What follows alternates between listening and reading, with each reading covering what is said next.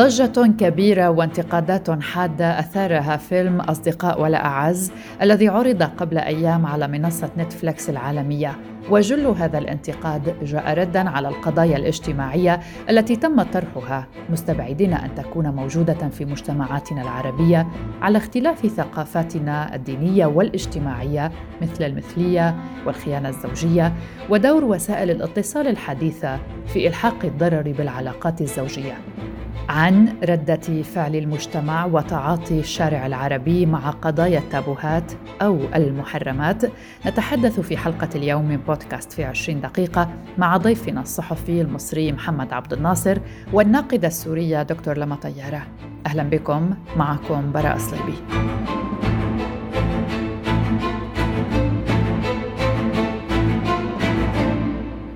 قصة فيلم أصحاب ولا أعز مستوحاة من الفيلم الإيطالي الشهير Perfect Stranger وهي النسخة رقم 19 منه ويحكي قصة سبعة أصدقاء قرروا خلال حفل عشاء في ليلة خسوف للقمر ترك هواتفهم النقالة مفتوحة على الطاولة. ما كشف أسرارا مثيرة حول حياتهم الشخصية مثل الخيانة الزوجية والمثلية الجنسية.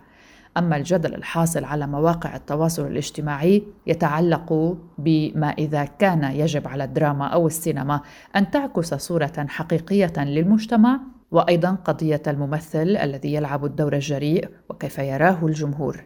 نقصد هنا الفنانة منى زكي التي نالت نصيبا أكبر من النقد والنقد الجارح وجاءت هذه الانتقادات لأنها فنانة مصرية قامت بدور تشرب خلاله النبيذ وتدخن السجائر وتنتزع رداءها الداخلي.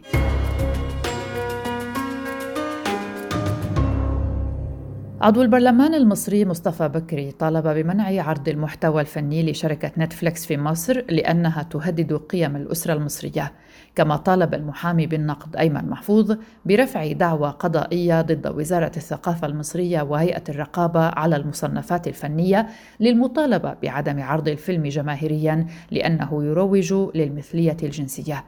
أما نقابة الممثلين المصريين فقد عقبت على أزمة الفيلم وأكدت بأنها ستدعم الفنانة منى زكي في حال محاولة البعض اتخاذ أي إجراء من أي نوع تجاهها مضيفة أنها لن تقف مكتوفة الأيدي أمام أي اعتداء لفظي أو محاولة ترهيب معنوية لأي فنان مصري أو النيل منه نتيجة عمل فني ساهم فيه مع مؤلفه ومخرجه وباقي الفريق. سنبدأ مع ضيفنا الصحفي محمد عبد الناصر سيحدثنا عن القضايا التي ناقشها الفيلم وردة فعل المجتمعات العربية والمصرية على وجه التحديد. القضايا اللي ناقشها الفيلم زي الخيانات الزوجية أو المثلية الجنسية الخيانات اللي تحصل ما بين الأصدقاء وزوجاتهم أو كل ما تم مناقشته حتى ممارسة الجنس للمراهقين كل اللقطات أو كل القصص أو القضايا اللي ناقشها الفيلم لا يتم مناقشته في الوطن العربي لأن محظور لا في المدرسة يتم تعليمه ولا في الدراما يتم مناقشته ولا في الإعلام وبالتالي لما تيجي فرصة إن أنت تيجي زي ما بترمي كده صخرة أو حجر على النهر فأنت بتعمل دوامات أو بتعمل رد فعل في دوي حصل لأن هو هي دي القضايا اللي بيتفاعل معها المجتمع العربي. عكس أوروبا وامريكا أو المجتمع الغربي إحنا عندنا 17 نسخة من الفيلم ودي النسخة 18 لما نيجي يتكلموا عن الجنس والممارسة ده يتم مناقشته بشكل عادي.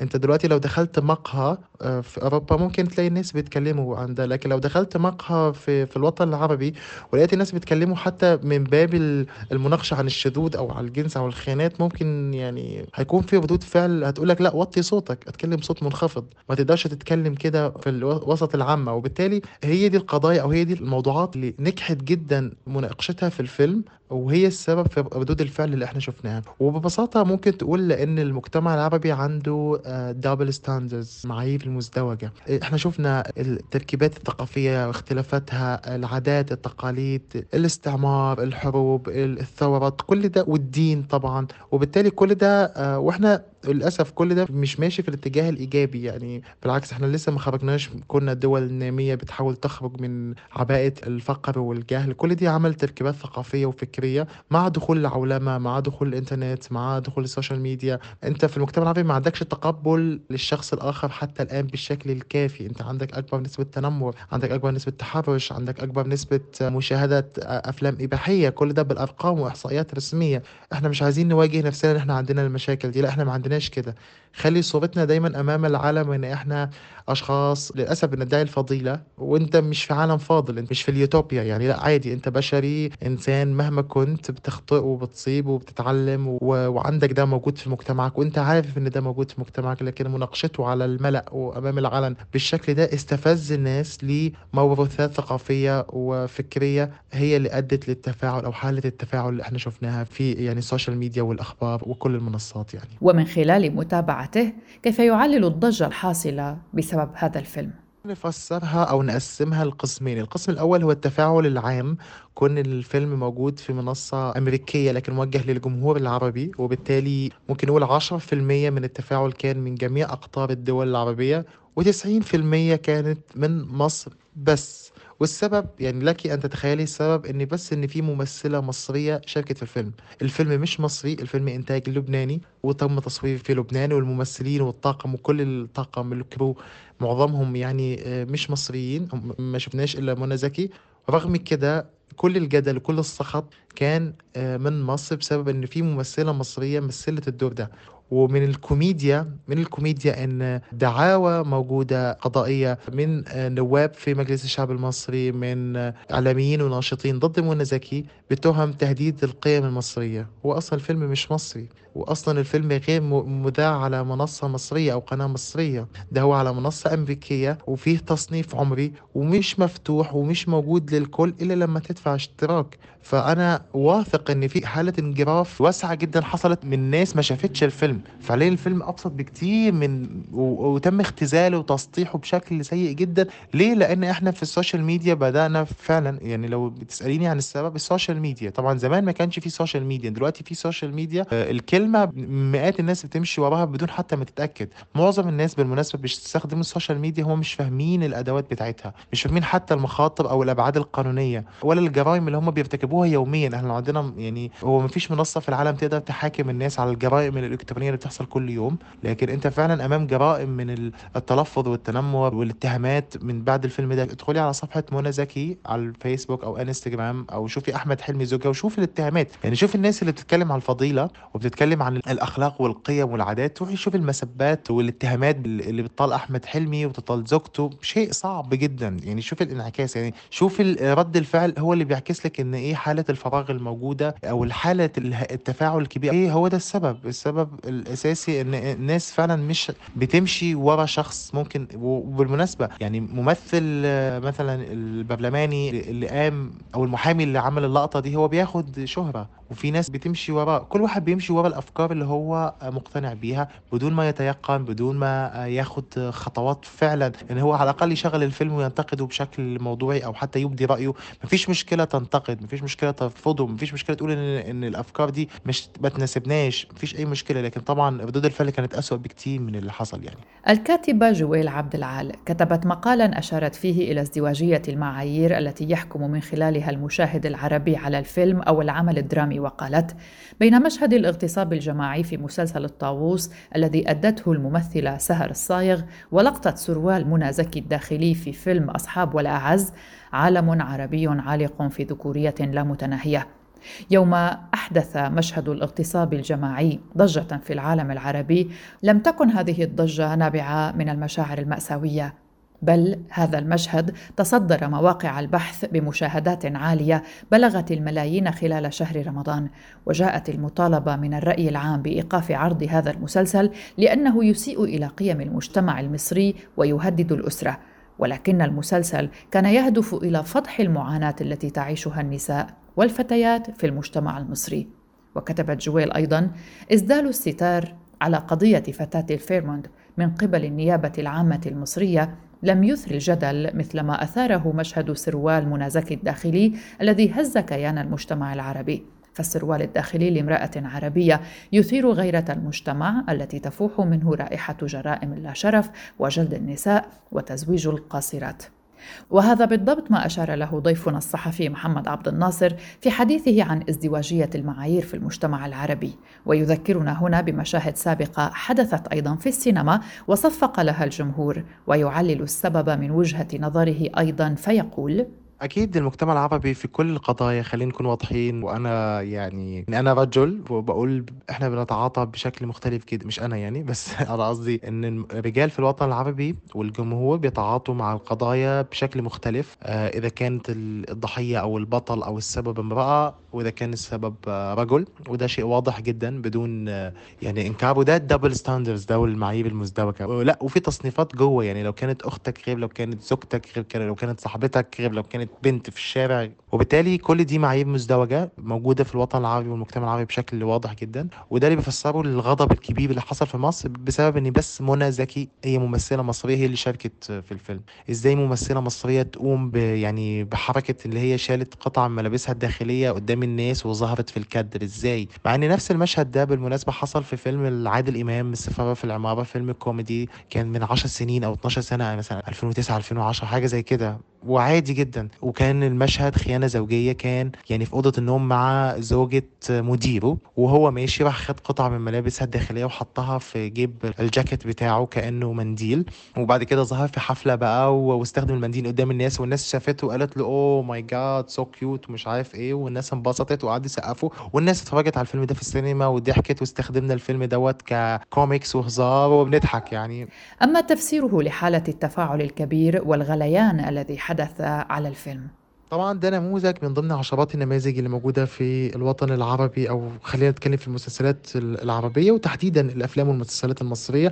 وده اللي بالمناسبة اللي عمل الجدل. لو الناس عايزة تقول ليه في مصر الدنيا قامت عشان منى زكي. ليه منى زكي؟ لأن هم شايفين إن هي مرأة مصرية وإن هي شاركت كحاجة لا تمثل أو لا تعكس القيم المجتمعية المصرية. وده شيء منفصل تماما عن الواقع حتى في الأعمال المصرية والعربية يعني على فكرة الأفلام المصرية ناقشت ده بشكل غير عادي موجودة في كل الأفلام. خلينا نتكلم عن حاجات مشهورة مثلا زي مثلا فيلم حين ميسرة فيلم خالد يوسف. وشفنا علاقة شذوذ جنسي واضح جدا بين سمية الخشاب وممثلة تانية أنا نسيت اسمها دلوقتي. كانت واضحة جدا علاقة شذوذ جنسي. وكانت بتبان في السرير وكان الإيحاءات واضحة جدا. طبعا غير الإيحاءات الجنسية والحاجات دي كلها اللي موجودة في الأفلام المصرية. لكن بما أنها داخلية وبيننا وبين بعض وفي مصر الدنيا بتمشي. لكن لأن فيلم خارجي وكان جرأة وإتناق واتحطت المثلية بشكل مختلف فالناس خدت أو تعاطت مع الموضوع بشكل منفصل تماما عن الواقع للأمانة. وبالمناسبة الأفلام المصرية أصلا طول عمرها بتناقش الحاجات دي. بالعكس إحنا عندنا تحولات رهيبة جدا في الدراما العربية والمصرية.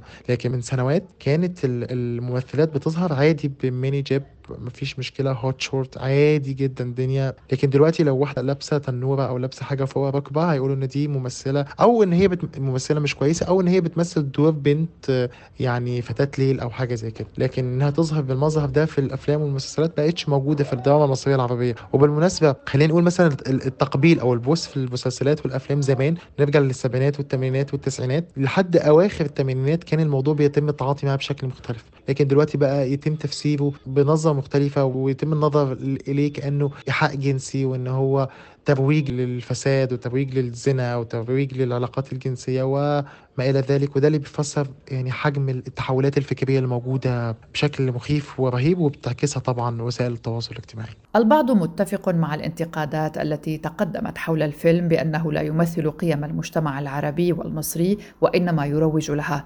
واستخدم المنتقدون عبارات مثل هذا إسفاف والدول ما يشبهناش وهذا ما يريده الغرب وإدخال سلوكيات لا تتلائم مع مجتمعاتنا ومجتمعاتنا مستهدفة. لا سيما أنه في بداية الفيلم ظهرت فتاة مراهقة تحتفظ في حقيبتها بواق ذكري وهذا المشهد استخدم ذريعة من قبل المشاهدين معبرين عن خوفهم على أطفالهم المراهقين وأن مثل هذه الأفلام لا تناسبهم وتؤدي إلى تدمير تربيتهم. في الضفة الثانية يعتبر البعض أن حالة الجدل والنقد الحاد الذي تعرض له الفيلم والقائمين عليه تأتي ضمن مفهوم فرض الوصاية التي يحاول بعض الجمهور فرضها على الأعمال الدرامية والفنية تحت مبررات المجتمعات المحافظة حيث اعتبر متابعون أن هذه الانتقادات تقوم بالتحريض ضد حرية الإبداع وفق مبررات واهية وبعيدة كل البعد عن مفاهيم ومعايير النقد الفني ماذا قال ضيفنا الصحفي المصري محمد عبد الناصر حول ذلك؟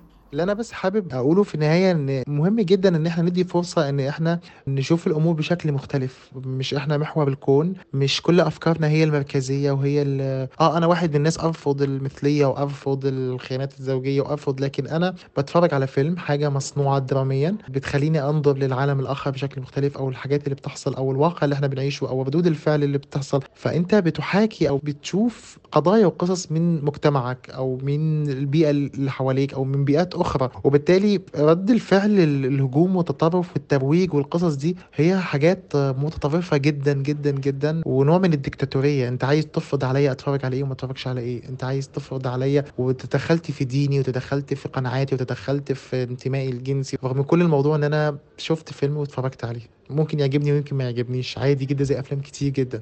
لكن حالة التطرف اللي إحنا شفناها في الفيلم دوت بتعكس فعليا إزاي الناس عندها نوع من أنواع خلينا نقول ديكتاتورية ونوع من الإقصاء ونوع من عدم تقبل الآخر والتطرف وده نموذج من حاجات كتير جدا مستخبية بتوريك حجم الخوف والرعب اللي إحنا بنعيشه وسط الناس ووسط المجتمع حوالينا واللي بتظهر منه نسخة بشعة وقبيحة في وسائل التواصل الاجتماعي وعلى ال social media. لكن كمان على الأرض في نسخة ربما أكثر بشاعة وقسوة يعني بسبب ردود الفعل اللي إحنا شفناها. النسخة الأصلية للفيلم هي إيطالية كما ذكرنا سابقا وتحمل اسم غرباء تماما Perfect Stranger.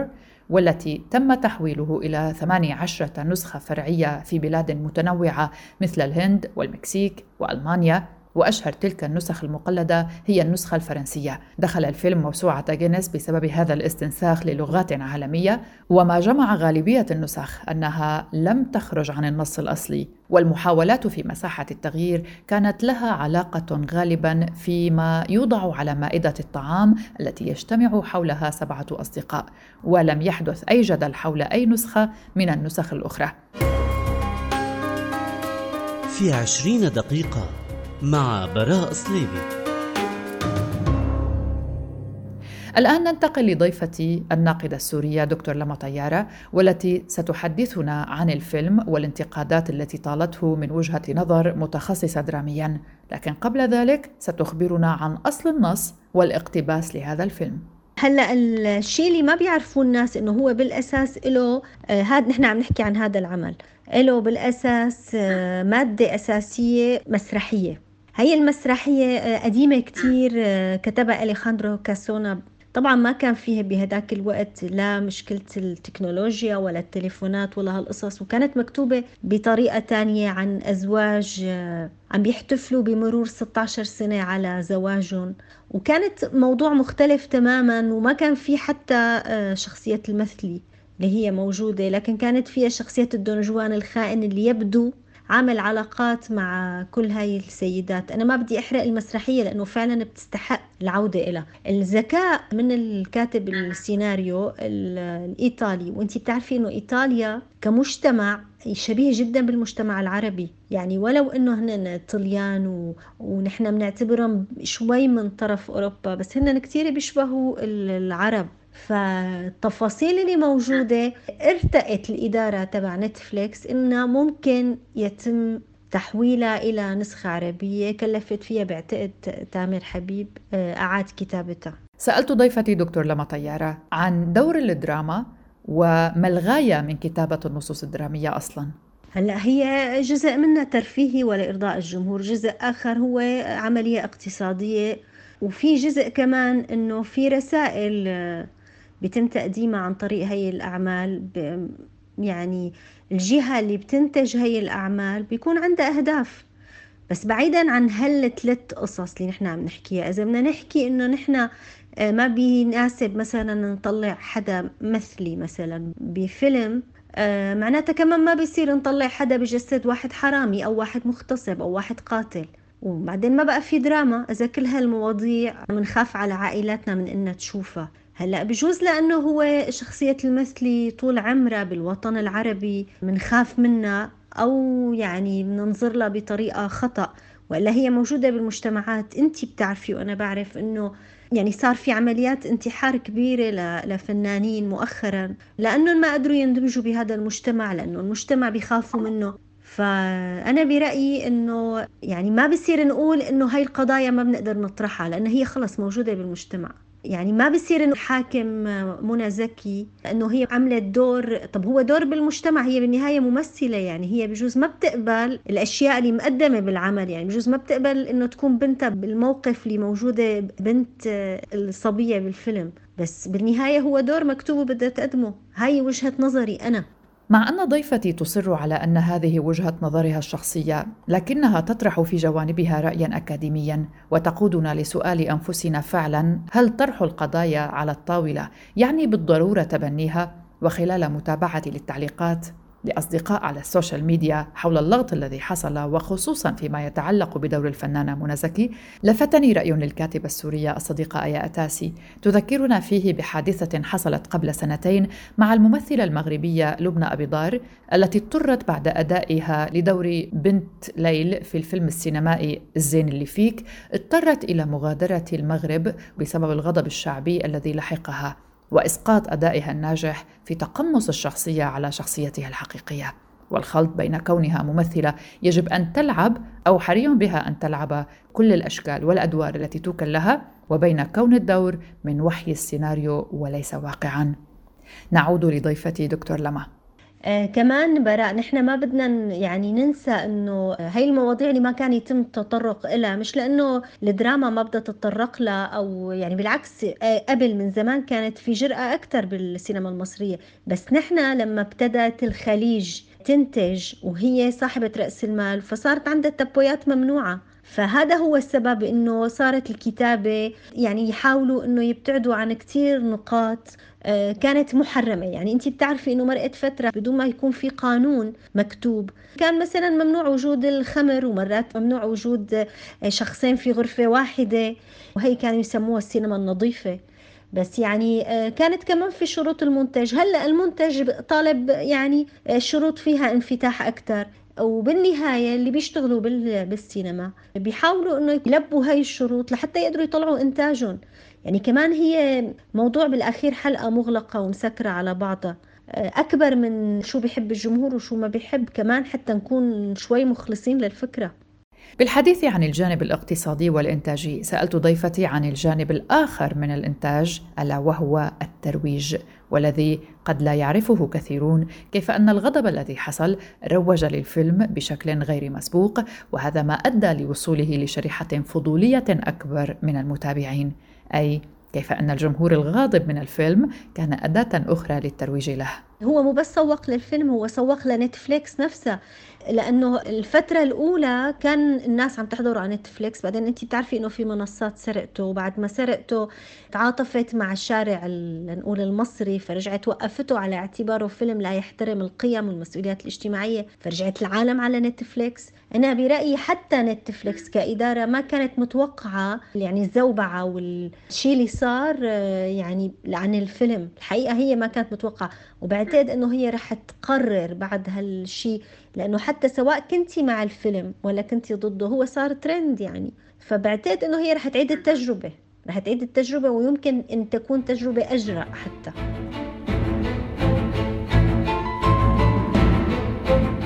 وأخيرا حقق أصحاب ولا أعز مشاهدات مرتفعة منذ طرحه على منصة نتفليكس كما أنه تمكن من تصدر القائمة التي تضم أعلى عشرة أعمال مشاهدة في مصر متفوقا على عدد من الأعمال الأجنبية.